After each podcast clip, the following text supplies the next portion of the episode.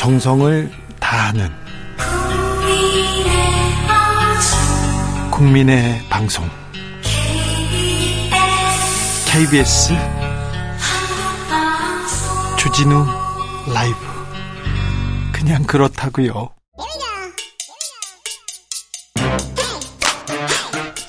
뉴스를 향한 진지한 고민 기자들의 수다. 라이브 기자실을 찾은 오늘의 기자는 은지혁이요. 시사인 김은지입니다. 네, 봄이 왔어요. 네, 여의도도 봄꽃이 날리고 있어서요. 눈처럼 내리고 있어요. 네, 다 떨어져요. 네, 오늘 내일 마지막 기회인 것 같습니다. 그렇습니다. 네, 여러분 주변에서도 지금 봄꽃이 마지막일 수도 있어요. 그러니까 빨리 빨리 보시고요. 아, 예쁘다 해 주십시오. 자, 오늘 준비한 첫 번째 뉴스부터 가보겠습니다. 네, 서울이 아닌 지역구의 국회의원 상당수가 서울에 주택을 보유하고 있다고 합니다. 네, 서울에요? 얼마나 됩니까? 네, 3명 중 1명 꼴이다라고 하는데요. 경향신문 보도입니다. 네. 국회 공직자윤리위원회가 최근에 그 재산 내역을 공개했는데요. 2022년 말 기준으로 국회의원 재산 변동 사항을 분석했다라고 하는데 서울이 아닌 지역구를 두고 있는 국회의원이 모두 202명이거든요. 네. 장관을 빼고라고 합니다. 이 중에 68명이 서울의 주택을 본인이나 배우자 명의로 가지고 있다라고 하는데 요. 네. 소속 정당으로 보면 국민의힘이 44명, 더불어민주당이 23명, 무소속이 1명, 여기는 김진표 국가, 국회의장이라고 하고요. 네. 네, 이 중에서 또 10명은 국민의힘 28명, 민주당 22명은 자신의 지역구에서는 전세나 월세로 살면서 서울에 집을 소유하고 있다라고 합니다. 뭐 죄는 아닙니다. 죄는 아니지만 아 뭐 가치가 있는 서울에 돈한 채 가지고 있고 지, 지역에서는 자기 지역에서는 월세 전세 살고 이러네요. 네, 아무래도 해당 지역 유권자라면 좀 허탈할 만한 이야기일 수 있습니다. 그러니까요. 네. 그래요. 그 서울에 있는 지역구를 가지고 있는 사람도 집은 강남에 있고 어 뭐 다른 동네에서 이렇게 지역구 의원을 한다 이러면 좀 저 사람 뭐 하는 분이지? 우리 동네 대표 하나? 이 런 생각 들죠. 네, 실제로 우리 지역은 앞으로 미래가 밝지 않구나라는 생각을 하게 될 수도 있고요. 네.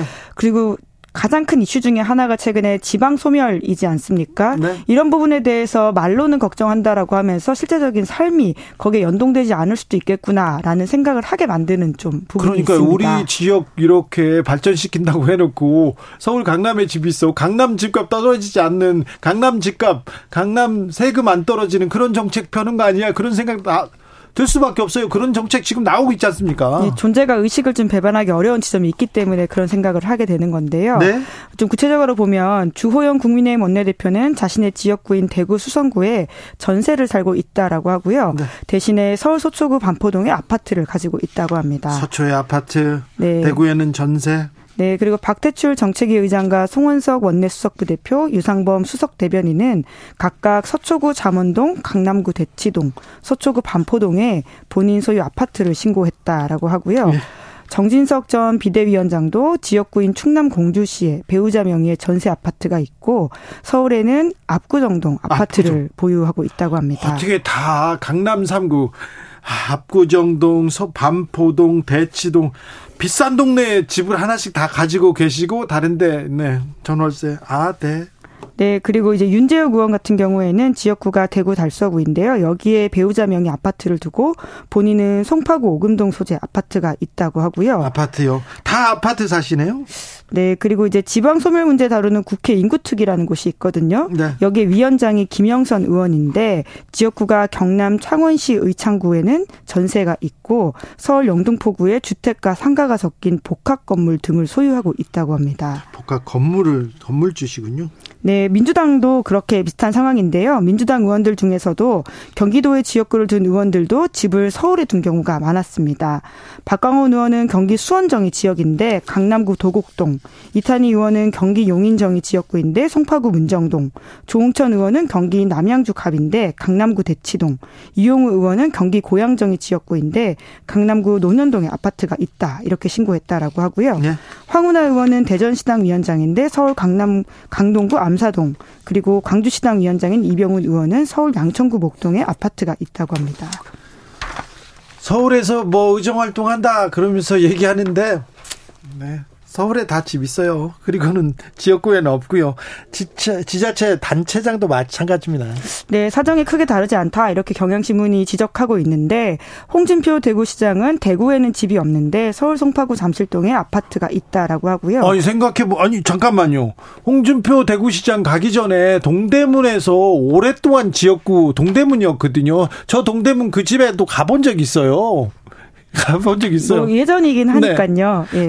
사모님한테 아야 뭐 과일 갖고 온나 이렇게 얘기하셔가지고 제가 깜짝 놀랐더니 그러시지 마세요 그랬던 적이 있었는데 아, 그런데 잠실에 집에 있다고요? 네, 지금은 그렇다라고 합니다. 네. 그리고 김진태 강원도지사도 강원도엔 집이 없고요. 서울 네. 강남구 대치동에 아파트가 있다라고 합니다. 네. 그리고 김동연 경기도지사도 서울 강남구 도곡동 아파트가 있다라고 하는데 네. 말씀처럼 이제 모두가 거주 이전에 자유가 있고 경제적 능력이 있으면 소유할 수는 있는데 특히나 지역의 정치 경제를 책임지고 있는 시도지사들이 정작 자기 지역에 집이 없고 이제 서울에 집이 있다 이런 것들이 좀 주는 시그널이 좀 좋진 않나 보입니다. 네, 제가 지역 국민이라면 이건 좀, 좀 그렇다. 막 그렇게 생각될 거예요. 네, 다음 뉴스로 가볼까요? 네, 조현천 전 기무사령관이 구속됐습니다. 구속됐습니다. 예, 뒤늦게 귀국했는데 5년 만이거든요. 네. 기무사의 개헌 문건 작성을 지휘했다라는 혐의로 2017년 12월 달에 미국을 받고 있는 이 조전 사령관이 기무 사령관이 2017년 12월에 미국으로 나가면서 네. 수사가 멈춘 바가 있습니다. 네. 그리고는 지난 3월 29일 돌연 귀국을 했습니다. 그 지난해 9월에도 변호사를 통해서 귀국하겠다 이런 의사를 밝힌 바가 있는데요. 이상한데 아무튼 이분은 수사할 때는 도망갔다가요. 도망갔다가 정권이 바뀌니까 이제 들어오겠다 그런 얘기 하셨어요? 네, 이제 수사가 시작되기 전에 나간 건 사실입니다. 네? 수사는 2018년에 시작됐기 때문에 그 전에 나간 거긴 한데요. 그때는 이제 수사에 협조하지 않고 계속 들어오지 않겠다라고 하다가 작년부터 이제 들어오겠다라는 의사를 밝히고 이번에 들어오자마자 증거인멸과 도망 염려가 있다라면서 구속영장 나왔습니다. 네? 이 혐의들을 보면 굉장히 많은데요. 2016년 자유총연맹 회장 선거와 관련해서 부하들에게 보고서를 작성하도록 한 혐의. 군에 있을 때 그렇게 했다라는 것이고요. 뿐만 아니라 2016년에 기무사 요원들을 동원해서 박근혜 전 대통령을 지지하는 집회를 열고 칼럼 광고를 게재한 혐의도 있습니다. 군인이 정치에 관여하면 안 되지 않습니까? 개입했어요. 뛰었어요. 네, 불과 2016년에 있었던 일이다라고 보시면 되는데 그리고 가장 핵심은 이제 계엄령 검토 문건인데요. 그 계엄령 검토 문건이 아니 뭐 사회가 혼란 혼란스러우면 군인들이 뭐 나서서 정리해야 되는 거 아니냐 이렇게 그냥 생각하시면 안 됩니다. 그런 게 아니라요. 내용이 무시무시합니다. 네, 자세히 보면 좀 놀랄 만한 것들이 이게 과연 2017년에 쓰일 만한 것이냐라는 생각이 듭니다. 기무사가 쓴 것인데요. 2017년 2월에서 3월 8쪽 분량의 전시 개업 및 합수 업무 수행 방안 그리고 여기에 딸린 67쪽짜리 세부 자료가 있는데요. 그 당시가 어 박근혜 대통령 탄핵을 앞두고 촛불이 전국에서 이렇게 전북에서 전국에서 이렇게 일어났을 때입니다. 그때 그 당시였는데 탄핵이 되면 탄핵이 되면 아, 탄핵이 되면 이렇게 하자 이런 문건이죠? 네, 그렇습니다. 탄핵 선고 이후 전망과 관련된 상황이 서술돼 있는데 대규모 시위대 청와대 헌법재판소 진입 및 점거 시도, 화염병 투척 등 과경 양상이 심화됐을 경우에 이것들을 어떻게 하겠다라고 하는 것인데요. 굉장히 구체적입니다. 중요 시설과 광화문 여의도 등 집회 예상 지역 두 곳에 기계화 사단 여섯 개 기갑 여단 두개 특전사 여섯 개 이상 등을 병력 배치하겠다라는 계획도 있고요. 탱크와 장갑차 이게 수백 대가 지금 동원되는 거예요. 네, 게다가 언론 보도를 통제하고 국회 계엄 해제 시도를 무력화하는 방안도 구체적으로 그 문건에 담겨져 있습니다. 네. 그때 시사인도 이 문건 전체를 좀 공개해가지고 사람들한테 이해를 도왔었는데 이거 진짜 직접 보시면 좀 감이 오실 텐데 아유, 좀 놀라운 일입니다. 네. 이게 1960년대 군사정부가 아니라 2017년에 군에 의해서 쓰여진 공식 문건이다 이렇게 보시면 됩니다. 친이 쿠데타라는 얘기가 나오기도 했어요. 그러니까 군인들이 군인들이 이렇게 음, 위수령, 계엄령 선포해서 다시 그때는 언론 뭐 휴대전화를 쓰면 안 된다, 언론사 폐업 시켜야 된다. 이거 국제적으로 국제적으로 인권 단체나 외국에서 압박 받을 수 있으니까 외교전에 나서야 된다. 그런 얘기까지 다 했었다니까요. 예, 이제 물론 의혹일 수 있기 때문에요. 그렇기 때문에 더욱더 철저한 수사가 이루어져야 되는데 문제는 그 당시에 핵심 인물이었던 조현천 전 사령관이 한국에 없었고 수사에 협조하지 않아서 이 부분이 의혹으로만 남고 끝났습니다. 그런데 이번에 이 의혹들을 좀 해소할 수 있는 단초가 마련됐다라고 볼 수 있는데요. 하지만 말씀하신 것처럼 이 5년 동안 멈춰있던 사건이 정권이 바뀌면서 오히려 굉장히 사건 프레임이 바뀔 수도 있다라는 우려가 나오고 있는데요. 국민의힘에서는 국가안보문란 실태조사 TF라고 해서 오히려 이 문건과 관련해서 문재인 정부의 송영무 전 국방부 장관, 이석구 전 기무사령관, 임태훈 군인권센터 소장 이런 분들을 검찰에 고발했습니다. 네. 그러니까 이게 단순 검토 보고서여서 불법성이 없는데 그걸 알고도 기무사가 내려놓은 꾸민 것처럼 오히려 문재인 정부 인사들이 주장했다라는 식의 고발 내용입니다. 네, 검찰 수사가 이쪽으로 틀면 어떻게 하나 이렇게 생각하는 사람도 있어요. 네, 이제 그러다 보니까 수사를 좀 더 좀 잘 지켜보고 꼼꼼하게 봐야 되겠다라는 생각이 듭니다. 자, 마지막으로 만나볼 뉴스는요. 네, 중국과 일본의 외교부 장관이 만났습니다. 네. 후쿠시마 오염수 문제를 놓고 신경전 벌였다 이런 보도가 나오고 있는데요. 그런데요. 예, 여길 살고 있는 사람들한테는 가장 뜨거운 현안이기 때문에 네. 우리만이 아니라 중국과 일본의 외교부 장관이 만나서도 이 논의가 이뤄졌다라고 하는 것이 핵심이라고 할 수 있습니다. 그래요. 요새 중국과 일본 잘 안 만나는데 오랜만에 만났네요. 네, 그렇습니다. 일본 외무상의 중국 방문은 3년 4개월 말이라고 하는데요. 특히나 기시다 내각이 출범한 이후로는 양국의 외교 장관이 대면으로 만난 건 처음이라고 합니다. 그런데 만나자마자 방사능 오염수 얘기했다고요? 이 문제 얘기해야죠. 네, 당연히 중요한 문제이기 때문에 이제 중국의 외교부 장관으로서는 해야 될 이야기로 보이는데요. 하지만 이에 대해서 일본의 외교부 장관은 오염수 방류 계획의 안전성을 설명하고 중국 측 반발이 과학적 근거에 기반하지 않았다 이렇게 항의했다라고 합니다. 네. 그리고는 거꾸로 이제 일본 쪽에서도 다룰 이야기가 있어서 그에 대한 이야기를 했다라고 하는데요. 특히나 영토 분쟁이 중일 사이에서 꽤 크게 있고요. 그리고는 러시아 우크라이나 전쟁 그리고 홍콩과 신장 위구르 자치구 인권 문제에 대해서도 일본이 중국에 대해서 문제 제기했다라고 합니다. 아 그래요? 네 그리고 가장 중요한 지금 왜 갔냐라는 핵심 부분에 있어서는요. 지금 중국의 방첩법 위반 혐의로 구속된 일본 사람이 있습니다. 네? 일본 제약회사 직원이 있는데 이 사람 빨리 좀 이제 조기 석방해 달라. 또 다른 구속된 일본인도 빼달 석방해달라 이런 요구가 핵심이었다라고 합니다. 네. 이제 그러다 보니까 갑작스럽게 좀 만났다라고 할 수 있는데 최근에 일본이 더욱더 이제 인태 전략을 강조함으로써 미국과 발을 맞추고 있지 않습니까? 네. 그럼에도 불구하고 중국에 가서 대화를 나누고 그에 대해서 자기들이 서로 주권적인 부분에 대해서는 대화를 나누고 각자 주장을 했다라고 하는 것이 좀 핵심적으로 봐야 될 부분인 것 같습니다. 우리 외교부 장관도 일본 가서 막 만났잖아요. 네, 이런 이야기를 이제 했 있다라는 부분들이 중요한 것 같은데요. 네. 예, 더욱더 그런 보도가 좀 나오기를 바랍니다. 알겠어요. 시사인의 김은지 기자와 함께했습니다. 감사합니다. 네, 고맙습니다. 교통정보센터 다녀오겠습니다. 유하영 씨.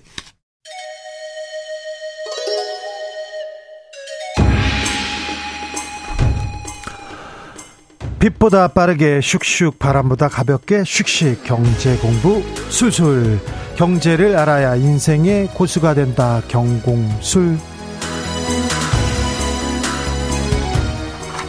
경공술 오늘 주진우 라이브의 경제 선생님은 이영주 연금 박사 상담센터 대표입니다. 어서 오십시오. 안녕하십니까 이영주입니다. 네. 네. 반갑습니다. 이 자리에 아침에만 왔다가 네. 저녁에도 앉으니까 굉장히 좋네요. 아, 그렇습니까? 네. 주진우 라이브가 따뜻합니다. 아, 좋습니다. 그런데요, 정부가 퇴직연금 개혁한다는 소식 전해주는데요. 네. 네. 어떻게 되는 겁니까?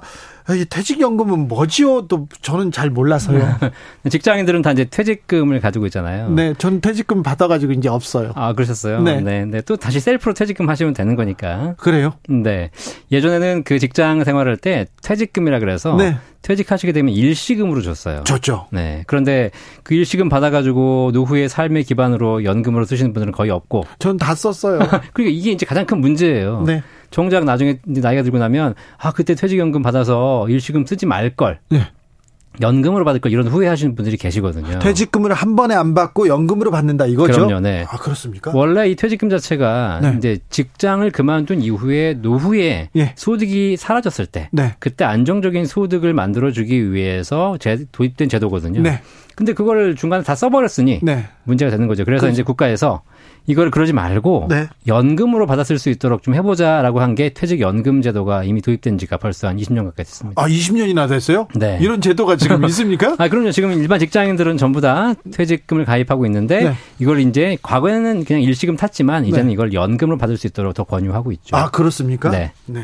근데 개혁한다는데 대폭 개혁한다는데 네. 대폭 개혁한다 달라지는 점이 뭡니까? 이거 대폭 개혁, 대폭 깎는다 이렇게 들리는데요. 어, 이거 소 잃고 명확한 고친다.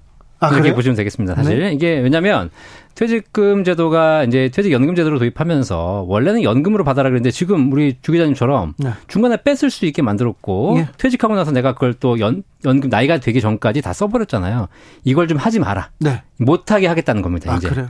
그래서 이미 다 썼는데 저는 한달 만에 다 썼어요. 어, 네, 그러니까요. 네. 근데 이제 그런 거 가지고 사실상 옛날에는 이제 주택 마련을 위해서 쓰신 분도 계셨기 때문에 네. 뭐 일부는 그것 때문에 집을 사서 집값이 올라가지고 자산 네. 형성에 도움되신 분도 계시지만 네. 그렇지 않고 이래저래 또 써버린 분도 많이 계시고 그래서 이제는 퇴직연금도 사업장이 선택할 수 있는 사업장도 있거든요. 네. 그게 아니라 의무화하는 거고 난 나중에 되도록이면 연금으로 받게 해주겠다. 네. 이런 그런 것들을 좀 장치를 마련해가지고 못 찾게 하겠다. 이게 이제 가장 큰 계획이 아, 못 찾게 하겠다. 네. 근데 대수술 얘기하는 거 보면 네. 음, 혹시 고간이 구멍 나거나 지금 다 써서 그런 거 아닙니까? 어, 그러니까 그런 셈이죠. 왜냐하면 이제 국민연금 제도가 지금 개혁에 지금 하고 있는데 이게 네. 쉽지 않잖아요. 네. 그러다 보니까 결국은 국민연금 공적으로 해결이 부족한 부분들을 사적연금을 조금 더 지원해서 개인 스스로 준비하는 것이 잘 돼 있으면 왜 이게 뭐 목구멍이 포도청이라고 네? 이제 먹을 게 좀 해결되면 불만이 줄어들잖아요. 네. 그래서 아무래도 그런 부분에서 퇴직연금도 좀 더 강화해가지고 노후 준비에 좀 더 강화를 하려고 자, 하는 것 같습니다. 그러면 직장에서 이제 퇴직연금으로 이렇게 네. 이렇게 추천하고 있다고 하는데, 네. 어 퇴직금 일시로 정산해가지고 저는 집 사고 싶어요. 저는 네. 뭐금 사고 싶어요. 그런 분들 있잖아요. 네네. 못 합니까? 어, 지금까지는 일정한 용도율은 가능합니다. 뭐 6개월 어. 이상 간병을 요한다거나 네. 아니면 본인 무주택자가 집을 마련한다거나 네. 이런 경우에는 가능한데 향후에는 이런 부분들을 제한해서 네. 어, 못하게 하겠다라는 거고요. 네. 저는 개인적으로 그런 방향은 맞다고 생각해요. 그래요? 네, 왜냐하면 퇴직연금이라는 것이 나중에 노후에 연금으로 받기 위해 하는 것이고 네. 그거를 다른 목적으로 썼을 경우에 중간에 소진되기 때문에 단적인 사례가 뭐냐면 우리 어, 연금을 받으신 분 중에서 제일 안정적인 연금 제도고 제일 좋은 연금 제도가 공무원 연금이거든요. 네. 공무원 연금 받으신 분들 대부분 다 행복한 노후를 보내고 계세요. 과거에는 그랬죠. 뭐 이제 앞으로는 점점 안 좋아지겠지만 앞으로는 안 좋다면서요. 네, 그렇죠. 네. 근데 그 공무원 연금의 사례를 보면은요. 공무원 연금은 중도 인출이 안 돼요. 아, 네. 집 집은 내가 못 사더라도 아, 그것도 안 되죠. 안 됩니다. 네. 근데 아, 내 저 집을 내가 중도 인출 받아서 샀었는데 내 친구 퇴직 연금 갖고 있는 내 친구는 됐는데 나는 공무원이라서 안 됐어. 네. 라고 후회를 했지만 결국 노후에 보니까 남아있는 건 공무원 연금이 훨씬 더 안전판 역할을 하거든요. 네. 그래서 저는 개인적으로 이런 부분들 좀 제한을 해서 네. 연금은 연금으로 가도록 만들어주는 것이 더 좋지 않을까. 오히려 제한하는 것이 연금의 그 취지를 살리는 데는 도움이 될 수도 있겠네요. 네네네. 네. 공무원 연금도 이제 뭐지 옛날에는 박봉의 공무원들 네. 박봉의 공무원들 퇴직 이후에는 좀 편안하게 산다 그랬는데 요새는 안 그렇다면서요? 점점 이제 아무래도 공무원들도 급여가 그렇게 많이 인상되는 것도 아니고 네. 그다음 연금이 얼마 전에 개혁이 됐거든요. 공무원 네. 연금도 2015년인가 개혁이 되면서 연금 수령액을 줄였습니다. 네. 받는 시점도 늦춰지고 있고요. 예. 그래서 어쨌든 과거의 공무원만큼은 되지 않고요. 지금은 국민연금보다 조금 더 좋은 수준이라고 보시면 돼요. 대신에 공무원 연금은 내는 금액이 두 배기 때문에 훨씬 더 많이 내고 받는 거죠. 그래요? 네. 그럼 공무원들은 그래서 지금 공무원 하겠다는 사람들이 줄어들었대요. 어, 그럼요. 왜냐하면 많이 내고 적게 받고 그다음에 그다음에 월급이 높은 것도 아니고 네. 다른 직장에 비해서. 아 이거 이것도 또 변수네요. 이것도 문제가 좀 있다고 보는데요. 많죠. 예. 금융회사를 갈아타게 한다 이런 얘기도 있는데 그러면 네. 회사에서 지금 금융회사하고 이렇게 매치가 되는 거죠? 네, 그러니까 이제 내가 내 퇴직연금을 운용을 할때 네. 원래는 회사가 다 운영해 주는 것이 일반적인데 네. 요즘은 그걸 가져와서 본인이 네. 종업원 스스로 운영을 하는 경우도 있습니다. 그러면 아 나는 이 은행 가서 이 퇴직연금 들을래요. 그럴 수도 있어요? 그럴 수 있습니다. 네. 아 그래요? 예, 회사에 물론 이제 어, 기본적으로 책정되어 있는 몇 가지 회사 중에 선택하셔야 되는데요. 그 중에서 이제 옮길 수가 있는 거죠. 근데 지금은 갈아타기가 되게 어려워요. 네. 옮기시려면 뭐 손실 본대로 가져가야 되고 이런 불편이 있는데 앞으로는 이런 것들을 그냥 뭐 클릭 한 번만으로 쉽게 온라인으로도 갈아탈 수 있게 하겠다 이런 얘기가 있는 거죠. 네. 근데 뭐 갈아탄다고 해가지고 수익이 좋아지고도 이러지 않습니다, 사실. 아, 그럼요. 어차피 안 되는 건 거기서도 안 되고 여기서 안 되고요. 네. 네. 금융회사들끼리는 서로 좋다고 얘기하겠지만. 아, 좋다. 그, 그분들 잘 모르더라고요. 몇 해 전에. 네. 제가 제가 음. 어, 저 도, 돈이 조금 생겨가지고요. 네네. 은행에 가가지고 네. 금 사고 싶어요. 그랬더니 네. 그, 그 거기 계신 분이 네. 왜요 그러더라고요. 아니 금 그 골드바 하나 들고 있으면 괜찮잖아요. 든든할 것 같아요. 그랬더니 네. 아 사지 말래요. 어. 아 사지 마세요. 그러면서 펀드를 들으라고 하더라고요. 네. 펀드 한 마이너스 한 30 몇 퍼센트입니다. 네네. 뭐 이거 그 전문가가 권해줬는데 이렇게 이런 뭐. 그러니까 뭐 내일 주가가 오를지 떨어질지는 사실 아무도 모르는 거죠. 네. 네. 퇴직연금 수익률이 최근에 5년에 1.96%라는데 네. 이러면 퇴직연금에 뭐하러 넣습니까? 수익률이 너무 낮은 거 아니에요? 음, 사실 이것도 이제 기사가 이렇게 나오는 것일 뿐인 거고요. 네. 사실 퇴직연금 수익률이 굉장히 높습니다. 그래요? 예. 네. 왜냐하면 퇴직연금이 두 가지가 있는데 DB형이고 DC형이거든요. DC형이요? DB형이라는 건 뭐냐면 네. 어, 옛날 퇴직금제도하고 똑같은 거예요. 네. 그러니까 운용이 내가 운영하는 게 아니고 퇴직 직전 3개월 평균 급여 곱하기 근속연수를 받는 게 DB형이에요. 네. 그러니까 운용이 운용에 대한 고민은 사장님이 하시는 겁니다. 그 부분은. 그 우리나라 퇴직금의 절반 이상이 다 DB형이기 때문에 이런 경우에는 내가 승진만 잘하면 퇴직금이 많아지고요. 반면에 내가 직접 운영해야 되는 DC형이라든가 이런 퇴직금 운용 수익률이 좀 낮거든요. 네, 그렇다 하더라도 사실상 지금 말씀하신 대로 퇴직연금 수익률 낮다고 해서 펀드 했더니 손실 보고 있잖아요. 아, 그렇죠. 그건 또, 또, 뭐, 뭐, 네. 어떤, 어떤 길이 최고의 길 그런 건 없잖아요. 그렇죠. 이건 뭐 케바케지 사실상 네. 이게 뭐가 더 좋다라고 얘기할 수 있는 건 아닙니다, 사실. 자, 회사 다니는 사람들은 사장님이 거의 그냥 고민하면 되잖아요. 그럼 내가 종업원 퇴직금을 줘야 되는데 이 수익률이 안 나면 내 주머니에서 빼줘야 되는 것이고, 예. 잘 나면 여유 있게 줄 수 있는 것이고, 예. 사장님은 그런 게 고민이시겠죠. 자 사장님, 자 그러면요 비정규직이나 네. 일용직들은 연금 어떻게 생각, 어떻게 준비해야 됩니까? 네, 이게 사실 뭐냐면 프리랜서들 예? 또 비정규직 이런 분들은 사실상 퇴직금 제도에 사, 사각지대 있는 거잖아요. 없죠. 네. 이분들은 특히 자영업자들, 예. 저도 마찬가지 자영업자거든요. 네, 저도 저도 일용직입니다. 네, 이런 분들은 사실상 스스로 셀프 퇴직금을 준비하셔야죠. 지금 해야죠. 네, 그럼요. 이게 이제 그래서 뭐 국민연금은 당연히 어, 의무적으로 내셔야 되는 거니까 내고 있는 거고, 다만 셀프 퇴직금이라고 해가지고 뭐 노란우산 공제 같은 상품도 있고요. 그다음에 IRP라고 예. 개인 스스로 가입할 수 있는 퇴직 연금 제도도 있습니다. IRP요? IRP. 네. 이거 뭐 은행, 증권, 보험사 어디 가든지 가입할 수 있는 거고. 자기가 내면 돼요? 자기가 내면서 국가에서 세금 환급도 일부 해주기 때문에. 아 이거 뭐 저축이잖아요. 그럼요. 네. 나중에 모아서 네. 대신에 이제 국가가 메리트를 준 거죠. 네. 연간 900만 원까지 납입을 하게 되면 거기에 해당하는 세금을 일부 환급해 줄게. 네. 세액공제 해 줄게. 그렇게 해서 열심히 부어서 나중에 55세 이후에 연금으로 타세요라고 해서 프리랜서라든가 자영업자분들은 셀프로 이렇게 준비하실 필요가 있습니다. 지금 하면 55세부터 탈 수 있습니까? 음, 기본적으로는 55세 이후부터 연금으로 수령할 수 있는 거고요. 네. 딱 있는 건 아니고 60세, 65세 그건 개인이 정해서 언제든지 연금을 수령하면 되겠습니다. 수령 시점을 언제로 잡는 게 좋습니까? 그거는 본인이 필요할 때. 네, 제가 필요할 때요? 네. 저는 항상 필요합니다. 네. 근데 이제 일찍 타시게 되면 네. 그만큼 빨리 소진될 거 아닙니까? 아, 그런가요? 네. 100세 시대. 계속 나오진 않아요? 아, 그렇죠. 100 평생 받으시려면 종신연금으로 가야 되는데 종신연금은 아무래도 보험사가 평생 지급을 해야 되는 의무가 있기 때문에 한 번 받는 금액이 떨어질 수밖에 없어요. 예. 대신에 이제 내가 나눠받겠다 그랬을 경우에 뭐 10년 나눠받겠다, 20년 나눠받겠다 선택할 수 있는데 가능한 늦게 시작할수록 더 많이 맞겠죠. 자, 연금 박사님이니까 물어볼게요. 네. 연금 네. 수령 시점을 이렇게 늦출 경우요. 네. 늦추는 게 낫다고 했는데 네. 은퇴 시점에서 또 수령 시점까지 공백기가 생기잖아요. 네네. 네. 이때는 알아서 써야 됩니까? 이때는 일해야죠. 일해야 됩니까? 네, 그럼요. 뭐 내가 55세에 퇴직했는데 65세 국민연금 나온다. 네. 10년간 일해야죠. 네. 내 인생의 가장 젊은 시간이잖아요.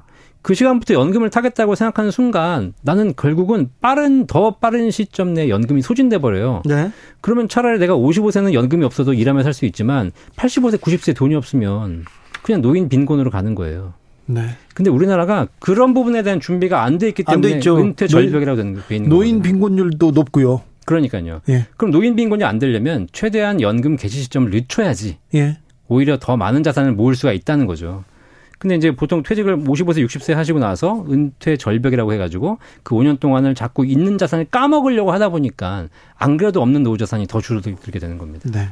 3층 연금, 3중 연금 이런 얘기 나오던데 네. 이건 또 무슨 얘기입니까? 음, 그러니까 우리 사회가 노후가 이제 본격화되면서 연금 제도들이 여러 가지가 있는데요. 네. 세 가지 연금 체계가 있습니다. 공적 연금, 그다음에 퇴직연금, 개인연금. 네. 그래서 공적연금은 국가가 준비해주는 국민연금, 공무원연금, 뭐 기초연금 이런 제도를 얘기하는 거고, 예.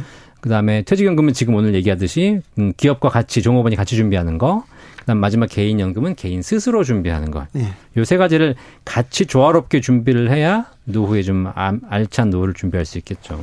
국민연금은 그래도 뭐 국가가 알아서 하겠죠. 고갈된다 얘기해도 그래도 그래도 뭐 할 거예요.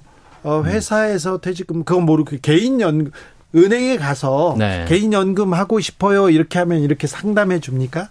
뭐 은행에서 하실 수도 있고요. 뭐 저도 지금 상담 센터를 운영하고 있기 때문에 네. 우리나라에서 연금에 대한 종합적인 상담을 할 수 있는 게 그렇게 많진 않아요. 그래요? 예. 그래서 네. 이제 각자 여러분이 찾아가실 때에 어, 해당하는 은행 같은 경우는 은행 관련된 상품들, 또 증권사는 투자 상품들 이렇게 물어보셔도 되는 것이고 외국 같은 경우는 국민연금 그러니까 국가연금만 가지고 이렇게 생활하는 분들 많습니다. 그래서 네. 은퇴하고도 편안하게 사는 분들 많은데 네. 우리는 국민연금만으로 노후 준비하겠다. 이거는 조금 불안한데요. 이런 네. 분들한테는 어떤 조언 해주시겠습니까? 외국이 그 공적연금으로 생활이 가능한 이유는 공적연금을 젊을 때 부터 끊임없이 잘 준비해왔기 때문입니다. 네. 우리나라도 국민연금을 88년부터 30년간 꾸준하게 고점으로 부어오신 분들은요. 네. 한 달에 150에서 200을 받아요. 맞벌이하면 곱하기 2하면 400이에요. 예. 공적연금으로 모든 게 해결이 돼요. 아, 그래요? 예. 근데 우리가 부족한 이유는 뭐냐면 이제 이거는 특수한 예일 뿐이고 일반적으로 공적연금을 준비해 보신 분들이 초반부터 안 하셨거나 늦게 준비했거나 금액을 낮게 준비하셨기 때문에 그런 거거든요. 사실 우리나라가 연금 부족한 이유는 연금 체계가 문제가 있는 것보다는 연금에 대한 개념이 아직 안 서 있기 때문이에요. 집 한 채 사겠다, 주식 해가지고 코인 해가지고 돈 벌겠다 이런 생각은 많이 하고 있지만 젊을 때부터 내가 소득의 일정 부분을 모아서 노후에 연금을 마련하겠다라는 선진국에서는 누구나 하고 있는 이 시스템에 우리나라 사람들은 아직 그 철학에 안 잡혀 있기 때문에 준비가 부족한 외국 사람들은 나, 나 너무 세금이 많아 연금 너무 많이 내 이렇게 불만은 하더라도 불만이 그럼요. 있더라도 나중에 네. 받는 거군요. 그런 게 노후에 받는 걸 보이기 때문에 지금 내는 것에 대한 불만이 적은 거죠. 아니 저는 국민연금 열심히 냈는데 회사 네. 다니면서도 열심히 냈는데 네. 냈는데 아유 아무튼 지금 국민연금 이제 앞으로 받으시게 될 지금 현재 받으시는 분들은 사실 어떻게 보면 국민연금의 수혜자입니다. 그렇죠. 지금 받는 분들은 네. 그렇죠. 근데 제도가 너무 잘 돼 있어서 그래요. 그래요? 예. 그러다 보니까 이제 기금이 고갈되기 시작하는 거고 네. 후세대에게 좀 부담이 가는 거죠. 생활비 쓰기도 좀 부족하다. 당장 쓸 돈도 없는데 무슨 연금이냐. 이렇게 생각하시는 분들 많습니다. 네. 아주 네. 많습니다. 네네. 자, 이런 분들을 위해서 네. 조언하실 얘기는요? 어, 물론 정말 어려우신 분들은 국가가 기본적인 사회 제도를 보장해 주는 게 맞지만 네. 어쨌든 어 젊, 젊을 때부터 꾸준하게 노후에 대한 준비를 같이 병행해 가는 것이 선진국의 시스템이다. 네. 그걸 우리 사회가 같이 해 나가야 될 일인 것 같아요. 네. 연 주택 연금도 있습니까? 네, 집 담보로 연금 받는 거. 집을 담보로? 네. 그 그건 어떤 거예요? 그러면 평생 내가 연금 준비 안 해왔고 가지고 있는 건 집 한 채밖에 없다. 네. 그러면 우리나라에서 주택금융공사 가셔가지고 네. 주택연금을 달라 그러면 이 집을 담보로 잡습니다. 네. 그래가지고 대출을 해주는 거예요. 네. 근데 그 대출을 연금처럼 꼬박꼬박꼬박 주는 것. 이건 대출이네요. 대출입니다. 대신에 돌아가시는 그날까지 평생 지급을 하고 설령 집값 이상으로 연금 받아간다 하더라도 그 이상의 금액을 국가가 보증해 주는 상품. 어 그래요? 네.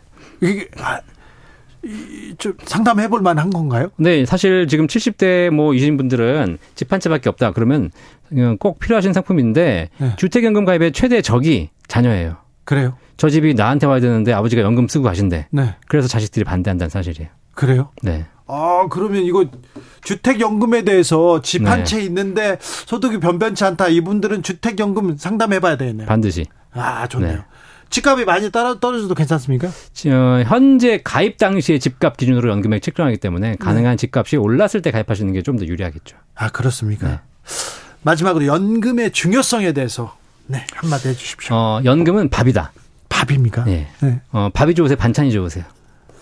저는 뭐 밥 별로 안 좋아해요. 밥 굽는 거 좋아해요. 아, 네. 네, 자, 죄송합니다. 밥과 반찬은 비교할 수 있는 게 아니잖아요. 예, 예. 네. 밥은 먹어야죠. 그럼요. 반찬이 네. 아무리 화려해도 밥을 같이 먹어야 되듯이 네. 노후에 우리가 주식, 부동산, 코인 뭐 다양한 재테크 수단 할수 있겠지만 네. 그것과 무관하게 연금은 정해진 소득이 평생 나오는 게 준비되어 있어야 한다. 그렇죠. 꼬박꼬박 나오는 게 그럼요. 네. 그게 중요하죠. 젊을 때 월급이 있듯이 노후엔 연금이 필요한데 네. 우리나라는 연금과 주식을 서로 어, 같이 대체제라고 생각하고 있는 거죠. 그렇죠. 네, 주식 아니면 연, 뭐 연금 하지 말고 주식하지. 이게 알겠습니다. 아니죠. 이게 네. 아니라는 겁니다. 네. 알겠습니다. 밥이다. 네. 연금에 대해서는 고민하지 못했는데 네. 생각해 봐야 되겠네요. 집, 집, 깊게 한번 나중에 생각해 보시고 네. 또 불러 주십시오. 소득 아, 네. 소비 네. 연금에 대해서 고민해야 되겠습니다. 알겠습니다. 경공술 이영은 이영주 연금 박사 상담센터 대표와 함께했습니다. 이름을 연금 박사 상담센터 이렇게 지어놓으니까 연금 박사라고 부를 수밖에 없네요. 아, 그럼요. 네, 감사합니다. 감사합니다. 인피니 플로우의 연금술사 들으면서 여기서 저는 인사드리겠습니다. 저는 내일 오후 5시 5분에 돌아오겠습니다. 지금까지 주진우였습니다.